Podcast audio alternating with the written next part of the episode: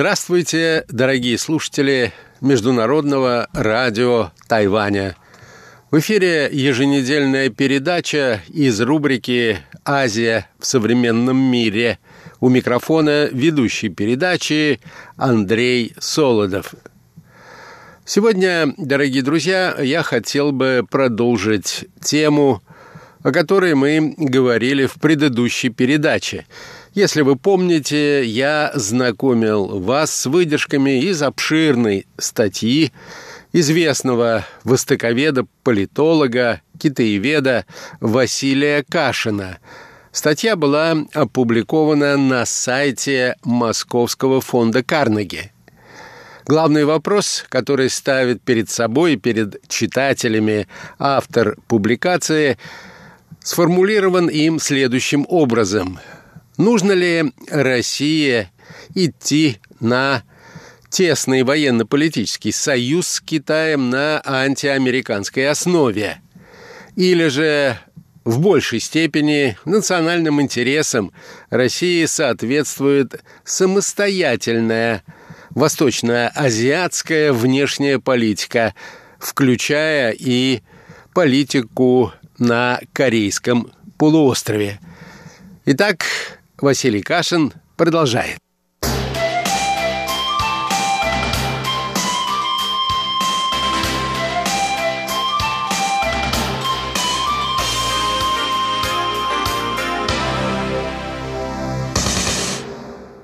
Ситуация вокруг КНДР приняла драматический оборот в 2017 году – когда администрация Дональда Трампа сначала признала крах многолетней американской политики стратегического терпения в отношении Северной Кореи, а затем попыталась решить проблему с помощью тактики максимального давления на Пхеньян. Одновременно Китай, чтобы наладить хорошие отношения – с администрацией Трампа и тем самым отсрочить полноценный конфликт с Соединенными Штатами, пошел на беспрецедентное сотрудничество с Вашингтоном по северокорейской проблеме. Россия столкнулась с необычной ситуацией. На нее оказывали дипломатическое давление с целью добиться ужесточения ее позиции по КНДР не только Соединенные Штаты и их союзники, но даже Китай. В этих условиях защищать те аспекты российско-корейских связей, которые Москва считала особо важными для себя и уберегала от санкций, например, импорт рабочей силы, стало уже невозможно.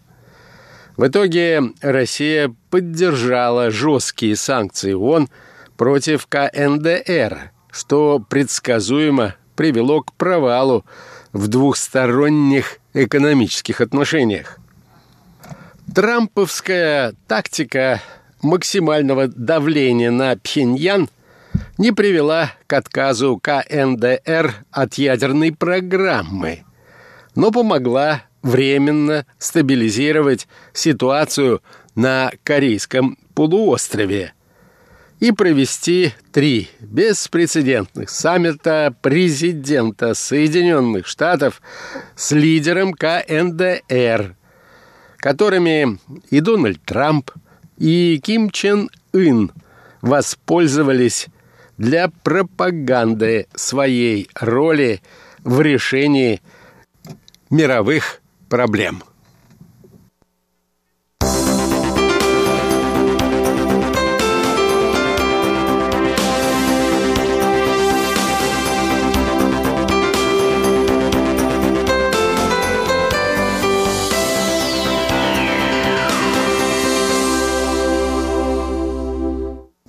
Параллельно, продолжает автор, обострение ситуации – привело к улучшению отношений Пхеньяна с Пекином.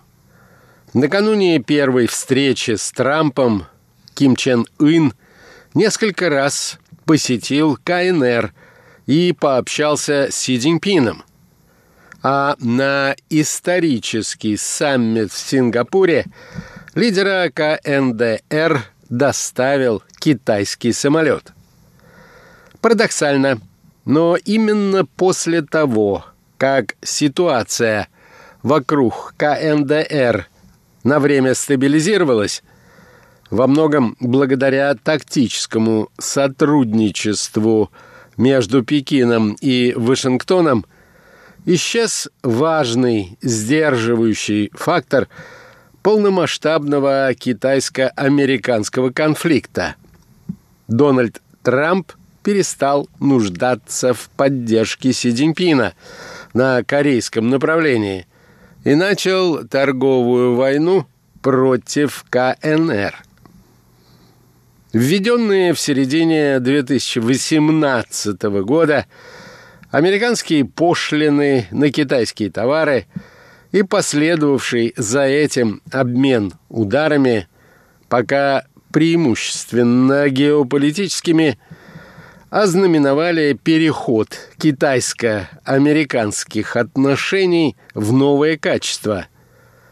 КНР и США вступили в период жесткой – нарастающей конфронтации, которая распространилась на все сферы их отношений и приняла необратимый характер. Эта конфронтация уже стала главным сюжетом глобальной политики и будет оставаться им еще многие годы. И всем игрокам в Азии придется определиться – собственными позициями в рамках конфликта двух сверхдержав. На некоторое время Корейский полуостров потерял роль главной и самой опасной горячей точки в регионе, поскольку в центре американо-китайских противоречий сейчас оказались Южно-Китайское море и Тайвань где постепенно повышается угроза прямого военного столкновения между двумя странами. Однако Корейский полуостров в любой момент может стать еще одним опасным фронтом этого глобального противостояния. Причем не только из-за того, что могут предпринять Пекин или Вашингтон – но из-за действий самой КНДР. Нынешнее положение дел, отмечает автор статьи, едва ли на руку Пхеньяну. Страна остается в экономической и дипломатической изоляции и сталкивается с серьезными проблемами в своем развитии. Северокорейский режим был порождением холодной войны.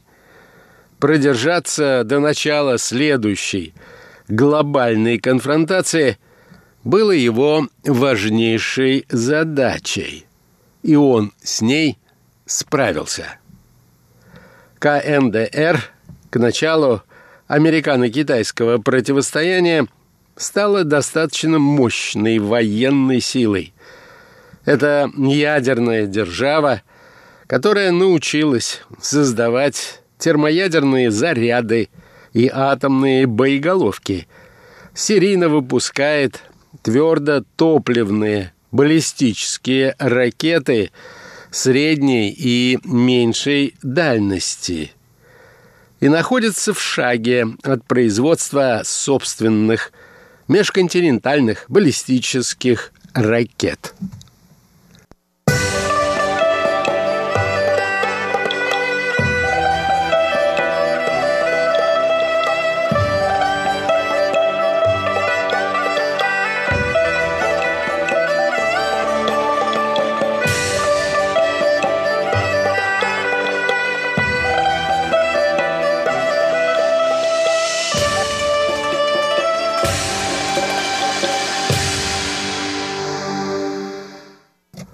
У Северной Кореи мощный, диверсифицированный и автономный военно-промышленный комплекс, продолжает Василий Кашин.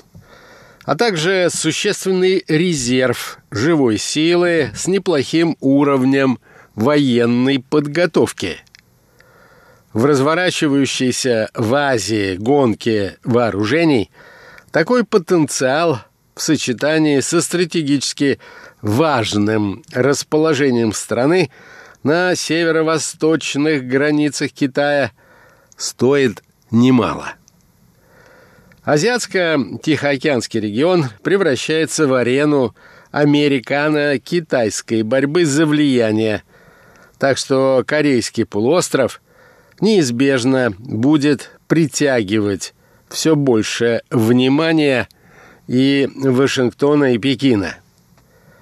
По мере того, как соотношение военных сил на Тихом океане будет меняться в пользу Китая, например, по данным 2015-16 годов, водоизмещение китайского военного флота увеличивалось вдвое быстрее американского. Необходимость учитывать северокорейский военный потенциал – при стратегическом планировании будет все более тяжелым бременем для Пентагона. Чтобы убрать миллионную северокорейскую армию с чаши весов, Соединенные Штаты могли бы пойти на частичную нормализацию отношений с КНДР, снятие некоторых санкций и ослабление экономической зависимости Пхеньяна от Пекина. Однако вряд ли Вашингтон сможет изменить свое отношение к жестко авторитарному режиму семьи Ким, которая складывалась годами. От США скорее стоит ожидать, что они будут укреплять связи со своими союзниками в регионе, попытаются развернуть в Северо-Восточной Азии дополнительные элементы военной инфраструктуры, а также продолжат оказывать давление на КНДР. Для Китая влияние на КНДР – приобретает все большую ценность. И как элемент политики военного сдерживания Соединенных Штатов в Азии и как инструмент борьбы за влияние на Южную Корею. Пекин, судя по всему, считает Южную Корею с ее зависимостью от китайского рынка слабым звеном – в американской системе военных союзов и потому будет пытаться расшатать связи Сеула с Вашингтоном. Именно на Республике Корея в 2016-17 годах Пекин испытывал свое санкционное оружие в ответ на развертывание системы противоракетной обороны ТАД. И эта проба была признана китайским руководством успешной. Южнокорейцы в октябре 2017 года были вынуждены фактически согласиться признать особые интересы безопасности КНР на Корейском полуострове, дав обязательства трех «нет». Не развертывать новые комплексы ТАД, не становиться частью глобальной системы противоракетной обороны США и не вступать в трехсторонний союз с Соединенными Штатами и Японией.